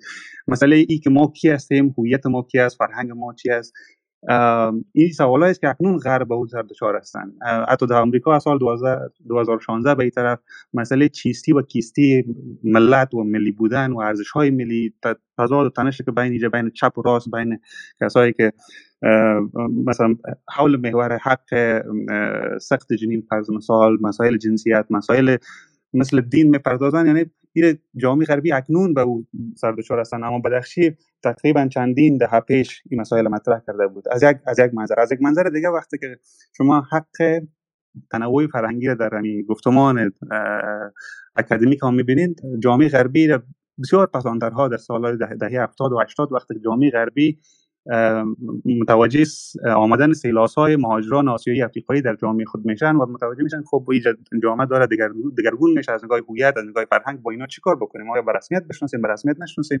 اینا از سالهای دهه 80 شروع کردن به اون مسئله. یعنی بدخشی این مسئله رو در سالهای 90 1960 مطرح می‌کنه. می‌بینید که بدخشی چقدر نسبت به زمانه خود پیشتر بوده. مسائل را مطرح می‌کرد از نگاه به رسمیت شناختن و یک و طرح و دیزاین یک نظم سیاسی متفاوت مدرن.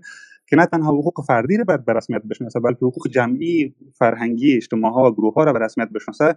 او رو مطرح می‌کنه اما این نظر داشته میشه که وقتی که حق جمعی رو مطرح می‌کنیم به معنای از این نیست که این گروه ها غیر قابل غیر قابل تغییر هستند و یک مرزهای از قبل تعیین شده دارد. این مرزها معمولا متاسفانه در مباحث نجات پرستانه از طریق خون تعریف میشه.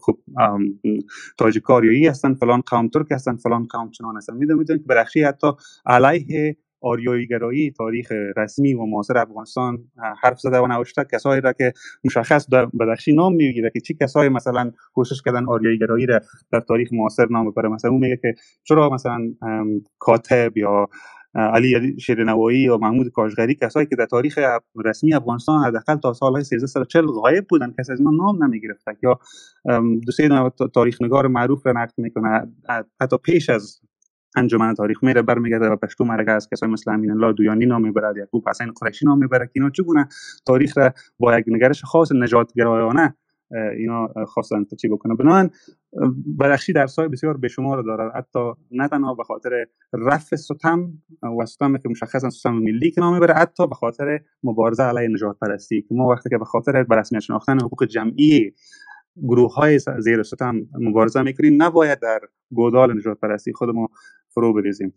بالاخره به سوال اساسی شما که جدا از فدرالیزم یا آن چیزی که من عنوان کردم خودگردانی محلی از پایین به بالا چی میکانیزم نیاز داره؟ من فکر می‌کنم که دوباره ایران می‌تونیم با باز تعریفی که از مفهوم ملت ایجاد می‌کنیم برای دست پیدا بکنیم. این باید پای ببریم که ملت تنها آمیزه افراد انباشت افراد در یک پیوند حقوقی نیسته. که ما کل ما تصور بکنیم به خاطر از اینکه تذکره فلان کشور گرفتیم یک رابطه این رابطه حقوقی ما را زی حق می سازه که حقوق شهروندی ما. در این زمان یک سری وجایب داریم. خب بدون شک ملت چنین چیزی هست. اما فراتر از این فراتر از مکانیزم های حقوقی و مکانیکی ملت یک, یک همبستگی اجتماعی است یک همدلی اجتماعی است. که این هیچگاه توسط مکانیزم های حقوقی شکل نمی‌گیره توسط مکانیزم های تخ... مکانیکی صورت نمی‌گیره شکل نمی‌گیره. ما باید ملت خب بدون شک یک گروه اجتماعی است که تصور می‌کنن که گذشته مشترک داشتن بنابراین آینده مشترک هم دارن. این آینده مشترک یا گذشته مشترک در نتیجه اون حس همدلی و همبستگی شکل می‌گیره. و این همدلی و همبستگی به میان نمیاد مگر اینکه ما بر رنج های مشترک خود و دردهای مشترک خود پای ببریم و اقرار بکنیم و اعتراف بکنیم. یعنی در حقیقت پروسه عدالت انتقالی جز از پروسه ملی گرایی یا ملت سازی باید باشه. اگر کسی انکار می‌کنه از عدالت انتقالی یا کسی انکار می‌کنه از ستمی که در, در بگونه مستمر و تاریخمند صورت گرفته در حقیقت او انکار می‌کنه از پدیده به نام ملت همگون و همه شمول. بنابراین ما دو روایت ملت داریم. یک روایت ملی که معطوف است بر سازوکارها یا دالهای یک قوم خاص قبیله خاص و انحصار خاص و یک روایت ملی متفاوته که بر مبنای همدلی شکل گرفته. و همدلی با بازخانی تاریخ صورت می‌گیره با ارجاع به تاریخ نه انکار تاریخ. ما باید به تاریخ بریم ببینیم که گروه های اجتماعی چرا ما رو قرار می‌بینیم که روش های لبرالی وقتی که لبرالا میگه ای بگذار ما شهروندای مساوی هستیم ما قانون اساسی خب برای ما حق مساوی داره شما چرا جنجال می‌کنید؟ این نگرش بسیار انکار تاریخ است به خاطر از اینکه لبرال ها تمام تمرکزشان فرد است. هر, حقوق فرد به رسمیت شناخته شد ما حق شدیم حق رأی داشتیم حق گفتگو داشتیم حق این آن داشتیم مسئله حل است. در حالی که چنین چیزی نیست. ما باید به مسئله جمع باید بپردازیم. به خاطر که ستم صورت می‌گیره ستم در سطح فردی نه صورت نمی‌گیره ستم در سطح جمعی هم صورت می‌گیره ستم در در حتی در مسائل غیر عینی و غیر مادی صورت می‌گیره. مثلا حافظه جمعی یک ملت حافظه جمعی یک, یک, یک گروه اجتماعی زیر ستم. چگونه می‌تونیم که حافظه جمعی را التیام ببخشیم؟ بنابراین اگر زیاد گویی نشد بدخشی را می‌تونیم ما به گونه متفاوت بخوانیم و درس های از او بیاموزیم. متاسفانه آنچه که سخنران قبلی هم گفتن دستنوش های از ایشان به او حد که ما بکنیم نیست و کسایی که در نمی جنبش بودن اونها مسئولیت داشتن چیزایی که داشتن باید نشر می‌کنن. در حالی که بعضی کسایی که امتیاز رابطه شخصی با می دوستا را داشتن تانستن بخوانن یا دسترسی پیدا کنن. بعضی کسای دیگه نتونستن بنان. این جفا کسایی که دایتار بدخشی هم هستن کردن. به خاطر از اینکه این گفتمان شکل نمی‌گیره مگر اینکه ما با متون دسترسی نداشته باشیم. این گفتمان باید بسیار فربیتر و چاقتر و اکنون جا, جا می‌کرده جامعه ما نبود متن باعث شده که ما گپ زدن به این مورد. بر صورت به نکته آخری که بدخشی حداقل می‌تونه تعریف ما را از ملت دگرگون بکنه. یک تعریف ما را از تنوع فرهنگی دگرگون بکنه. دو تعریف ما را از چگونگی به رسمیت شناختن حقوق جمعی آن چیزی که در جامعه غربی اکنون به نام مولتی کالچرالیسم شناخته میشه. متاسفانه در جامعه غربی مولتی کالچرالیسم یک مشکل هم داره و این به این که اینا می‌خواین گروه های فرهنگی یا قومی را به صورت جدا از هم به رسمیت بشناسن. و این در مشگاف اجتماعی داده می‌تونه. وقتی شما یک سری از مؤلف های فرهنگی رو معطوف میدارن یا مربوط میدارن به یک گروه قومی و او با انتصاب به اون گروه به رسمیت می‌شناسین به این مناس که رابطه ارگانیک که بین از نگاه فرهنگی بین جوامع مختلف وجود مثلا نوروز. نوروز یک ارزش فرهنگی منحصر به هیچ قوم نیست. به خاطر که از نگاه تاریخی هم شما ببینید این پدیده نوروز به هزارها سال برمیگرده با آسیای جنوب آسیای غربی و ای که به کدام قوم ملیت از های آریایا بوده. چون این چیز اشتباه است. نه اکنون هم practice که از نگاه طور اجتماعی و تجلیل که از نوروز صورت می‌گیره یک پدیده فرا قومی است. بنان فرهنگ را نمی‌تونیم از طریق به رسمیت شناختن هویت های مجزا به رسمیت بشناسیم. اما این به این معنی نیست که ما هویت های گروهی یا واشه شده را انکار بکنیم. این یک ظرافت بسیار خاص در این زمینه وجود داره.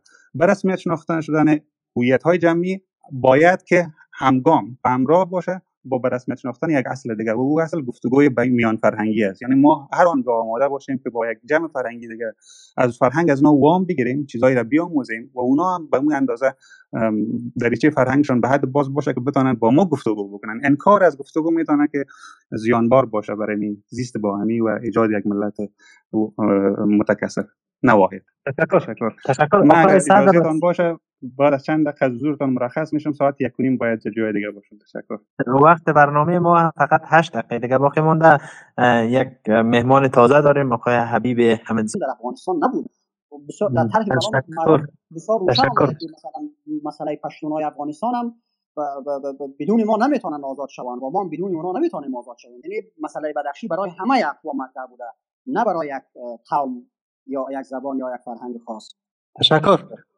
حمیدزاده گرامی آقای سر همچنان شما تشکر. به عنوان آخرین پرسش و جنبندی برنامه آقای صدر می‌خواستم که به این نکته اشاره بکنیم که آقای بدخشی یک شخصیت چند بودی داشته. من وقتی که دستنوشته ایشان را برای آمادگی برنامه مرور می‌کردم قدرت بالایی که در نوشتن آقای بدخشی داشته یا حتی ادعا میشه که وقتایی که سنف هشت و سنف نوی مکتب بوده مقاله نوشته و همچنین در دفاعیه یا دفاعنامه که در سال 1348 نوشته به صورت مشخص اشاره هایی به مسئولیت های روشن فکری و یکی یک روشن فکر چی مسئولیت هایی داره اشاره هایی داشته. جدا از بعد سیاسی شخصیت آقای بدخشی سایر ابعاد شخصیتی ایشان از جمله که شاعر بوده یک نویسنده بوده برای شما چقدر جذاب است؟ بفرمایید بسیار خلاصه. تشکر. من فکر می‌کنم که دوست ما استاد مرداد مناسب از این زمینه حرف بزنه و من همین سوال به اونها ارجاع می‌کنم. مقدار متاسفانه ما نداریم در Space. فعلا اونا رفتن ما از جمع مهمانا فقط شما نداریم. به هر صورت می‌گذاریم این سوال به آینده ها سپاس از شما که تا آخر برنامه با ما بودید. همچنان آقای حمید زاده از شما هم سپاس که در ارتباط به هماهنگی مهمان های برنامه با هشت صبح همکاری کردید. آقای صدر از شما باز هم تشکر. احتمالا ما در آینده های نزدیک یک Space را به صورت مشخص در بحث فدرالیسم در افغانستان اختصاص میتیم و حضور شما را حتما در اونجا خواهان هستیم در بحث.